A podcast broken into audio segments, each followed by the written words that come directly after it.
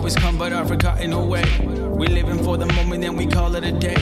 Now we pray that our misery has gotten away. But now I'm telling you I want you to be with me on cloud nine, setting you free. I mean, I really truly want you to see that life in the line is always better with me. But let me ask you about emotional war.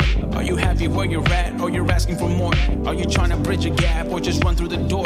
Do you think you're in a trap like you've been in before? Cause I really wanna know where you're at. In fact, I found your happiness and giving it back intact. This is the ambience of living in that. But how could you have ever known if you've been living in a trap? I'm thinking about the way I just wanna stay. I just want my way with you.